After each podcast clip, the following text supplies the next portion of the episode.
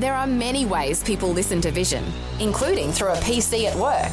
When you fire up your computer at work, go to vision.org.au slash listen and click the Vision or V180 Listen Live buttons.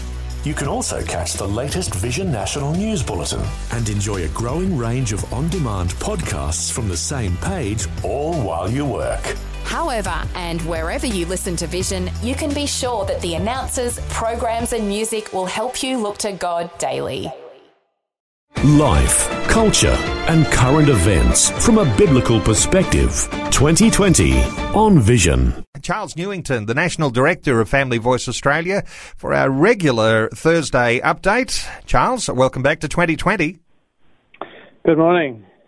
Charles, uh, let's uh, cast our sights overseas for a few moments here, picking up on an issue that's come to light as the Australian newspaper reports, where US Vice President Mike Pence in Munich last week has warned that there were risks in using Chinese technology because there were laws requiring companies to cooperate with state security requests. Uh, what's your take on what's developing with regards to Chinese technology? Well, technology we're speaking about is particularly the digital technology and the capacity to move data and uh, uh, through the internet and things like uh, the 5G network and things like that. And um, and what Pence is concerned about is the fact that um, the great big Chinese companies like Huawei, that are the in many ways leaders in this technology, they are subject to this law that a government can require that they they um, they have access to the information that they handle. And uh, the Chinese Foreign Ministry spokesman, uh, uh, Geng Shuang, uh, rejected this, saying that it was a, a misinterpretation uh, or a biased interpretation on Chinese law. And he pointed out that there were not dissimilar laws in in the nations that are, are called the Five Eyes nations that are tracking this issue, uh, where Western intelligence um, can make certain requirements of companies in the United States, Australia, Canada, the US, or where um, Canada, UK, and New Zealand. But the difference is that um, that in, in these countries we we have a stronger kind of constitutional coverage for independence of uh, uh, of the private citizenry, the civil society, whereas in China there's a, a stronger influence of government upon upon uh, you know what happens in the civil uh, sector, the commercial sector, and um, so there's this cultural difference. It seems like the laws uh, are, are, similar, but it's how the laws are implemented. In in China, the, the, we have this view that in China that if you said to the government, uh, we don't particularly want to give this information to you, um, it, it, it might mean that you land up in a little room with a very strong door. Hmm. Um, Charles, yeah. Charles, oftentimes when we hear about the sorts of things, uh, you know, those suggestions about Huawei and uh, spying on our telephone conversations, uh, we could wonder about, you know, who might be interested in my individual conversation. But this is a bigger deal, isn't it, when it comes to the technologies being used uh, to glean information on a mass scale and on particularly strategic uh, targets, whether that's business or government. Uh, those sorts of things are the major concern, aren't they? Well, they are the major concern, and the, the it, it is uh, it is an important connection uh, between what we might call the the commercial and business uh, expansion of every culture, and then its other um, political uh, ambitions. And there is a relationship. I mean, we, we, we must acknowledge that that there, there's a relationship. It's not it, it's not just a free market where we you know we do business only for business, but we do it in order to expand our political influence, uh, our cultural influence as well. And the thing that's important for us to consider is that what we've got is we've got the, the we've got the commercial engagement, and what the commercial engagement is, in a sense, it's a form of um, what we might call a low grade um, transaction. I buy your goods, which means to some degree I trust you, I'm open to you, etc. That you that this is a good deal, etc. And, and bit by bit the relationship develops, and things other things are transferred, not just the goods, but the the, the other cultural values, so we start to look uh, more sympathetically or interestedly at another culture. And then what we may not yet realize is that underneath that culture, there's a set of deep ideological values that are shaping and moving that culture forward. And they, these have to do primarily with power, how a culture views power, whether it's whether its its real intent is actually some kind of global expansion, whether it wants to use power uh, in order to enhance the rights and freedoms of citizens and the world population, or whether it wants to limit it. And, and this is the great tension between the totalitarian uh, regimes and democracy, and, and the way in which we're struggling with this globally, um, whether we're talking about the totalitarianism that we see, say, for instance, in Islamic societies, extreme Islamic societies, or in some of the other societies, like uh, to some degree the Chinese society. So this is the this is the big tension that's being played out. This is the watershed moment that Greg Sheridan uh, speaks of, and um, and and I just bring it up, uh, you know, in our conversations because it's you know we sometimes think we're on this beautiful island far far away from everybody else, but actually we're we're embedded in this. We're right there between the Chinese as our major trading partners and the United States as our most important strategic uh, uh, partnership. And, well, and we're, we're the meat in the sandwich. Uh, there's tentacles reaching into Australia from everywhere. And uh, those ideologies that are reaching in, as you say, shaping the culture, and those are the things we're concerned about. As Christian believers, Charles, uh, we might be sitting on the sideline or we might be in our armchair uh, observing these sorts of things happening, agreeing with every word that you're saying and that's been reported in articles uh, like the Australian is publishing. But we say, what can we do to actually make a difference? And uh, this is where we cannot afford to be complacent with our Christian faith.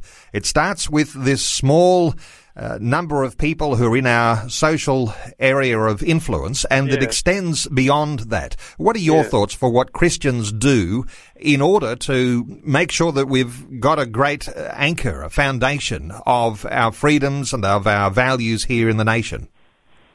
Well, on a personal level, we must not underestimate the importance of the living Christian witness of every Christian in society, in, in our own little micro worlds and how people um, are drawing their references from uh, from Christian life and witness. And I don't just mean by us arguing, you know, for our ideology, but us demonstrating the love of Christ and our obedience to His His best purposes for humanity, not just for Christians.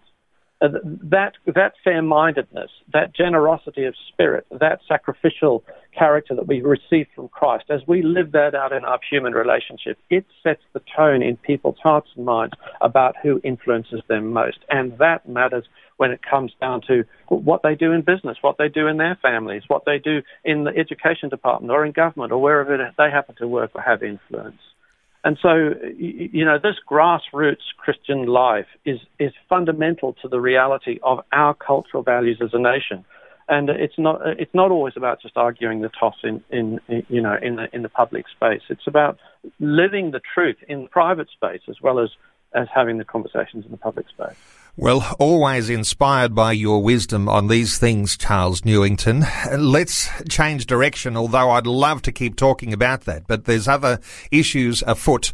Uh, there's some other reports that are out about the UK and France and facing up to what is a rising anti-Semitism. And this has connection to what's happened as we've been looking at some news headlines and reported across the mainstream media too about what's happening in the UK, where there are Labour MPs who've left Jeremy Corbyn's uh, leftist mm. party because of what they can see. It's obvious a rising anti-Semitism on the left side of politics in the UK. Yes, not just the left side of politics. Uh, you know, uh, French nationalism has never been particularly sympathetic to the Jewish min- uh, minority. There's half a million people in France that are, are Jewish, but what because of brevity of time, anti-Semitism is a kind of an eschatological phenomenon. What I mean by that is kind of an end-of-age phenomenon. That when a culture reaches a point where it feels it should blame uh, uh, all its problems on a privileged minority, you know, and the Jews classically, you know, they seem to be doing better. They seem to have more money. They seem to control the economy. This is the, this is the rhetoric. Uh, this privileged minority, and they start to drive them into the wilderness it's like a parody of the ancient scapegoat uh, uh, um, ceremony of Israel, where where come of the end of year ceremony in, in, in Jewish society, what the ancient Israelites would do, they were instructed for the high priest to confess the sins of the nation over the head of a goat with his hands on, an, on a, the head of a goat. And then someone would lead that goat into the desert where it was driven away, which is a powerful metaphor of how God would place a community's sins on somebody and make that person the bearer of the consequences of their sins, and drive them out of his presence. And of course, it reflects also on that great story of Adam and Eve driven from the garden, you know, where it's like um, sin drives us out of the presence of God. And, and this beautiful picture of, of, of the scapegoat actually refers to Christ uh, taking, bearing the sins of the world out of the way of the relationship between God and humanity. But it's such a parody. Anti Semitism is such a parody because it suggests that all the wrongs in their society can be blamed on the Jews. And the only way of fixing it is by driving them out. Or, of course, if they can't or won't go, to execute them uh, in the final solution, which is a horrible parody of sacrifice. Oh, and so Charles, these things are, are, are, they're deep, deep psychological and spiritual issues, aren't they?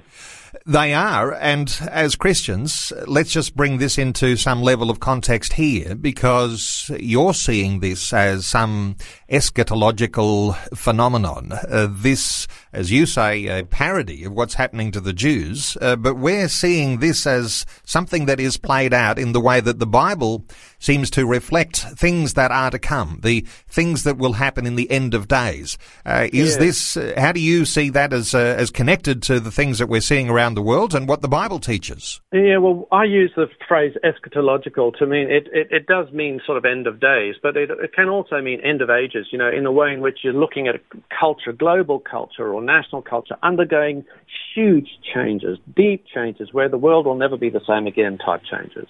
And when people start to uh, to start to victimize minorities, you know, whether whether it's the Jews, they're, they're the they're they're the number one target, but Christians are very much um, in that frame as well. When when we start to blame the problems of our society on on on people, uh, that's that's the failure to take responsibility. And I know we have such limited time this morning, but that that failure to take responsibility and to and to and to blame others for what's going wrong in our society. This is this is a deep psychological sickness that gets into a society all citizens have to take responsibility, and Christians have to take responsibility for what's happening in our nation. We can't blame it on anybody else. We must recognise, for instance, that um, you know that part of the problem and sickness of our society is due to the fact that the church um, has just hasn't taken seriously its responsibility to be light and salt. And so we have to we have to deal with that. We have to be honest with that before God and go back to the fact that actually our personal morality matters. It makes a difference in how our society perceives and understands God and truth and life and love. Well, uh, some powerful issues that we've been able to raise here this morning. And uh, we will have to draw a line under our conversation today, Charles. Uh, but uh, look forward to these conversations each week, these catch ups. You do take us uh, into some depths that we're not used to going into when it comes to your reflections on what's happening globally and nationally and with these issues like anti-Semitism or with the idea of the tentacles of other nations or ideologies reaching into our nation. Let me point people to Family Voice Australia. Simply Google Family Voice Australia, and when you get to the Family Voice website, uh, you'll be able to uh, glean some wonderful uh, understanding from the great resources there they'll have with articles that do take you deeper into an understanding of what it is to be a Christian and to be standing in light of the issues that are facing our nation and the whole world. Uh, Charles Newington, the National Director of Family Voice Australia, thanks so much for being with us once again today on 2020. Thank you. It's a pleasure again. Before you go, thanks for listening. There's lots more great audio on demand, or you can listen to us live at visionradio.org.au. And remember, Vision is listener supported. Your donation, large or small, will help us continue connecting faith to life for hundreds of thousands of people across Australia and around the world. Learn more or donate today at visionradio.org.au.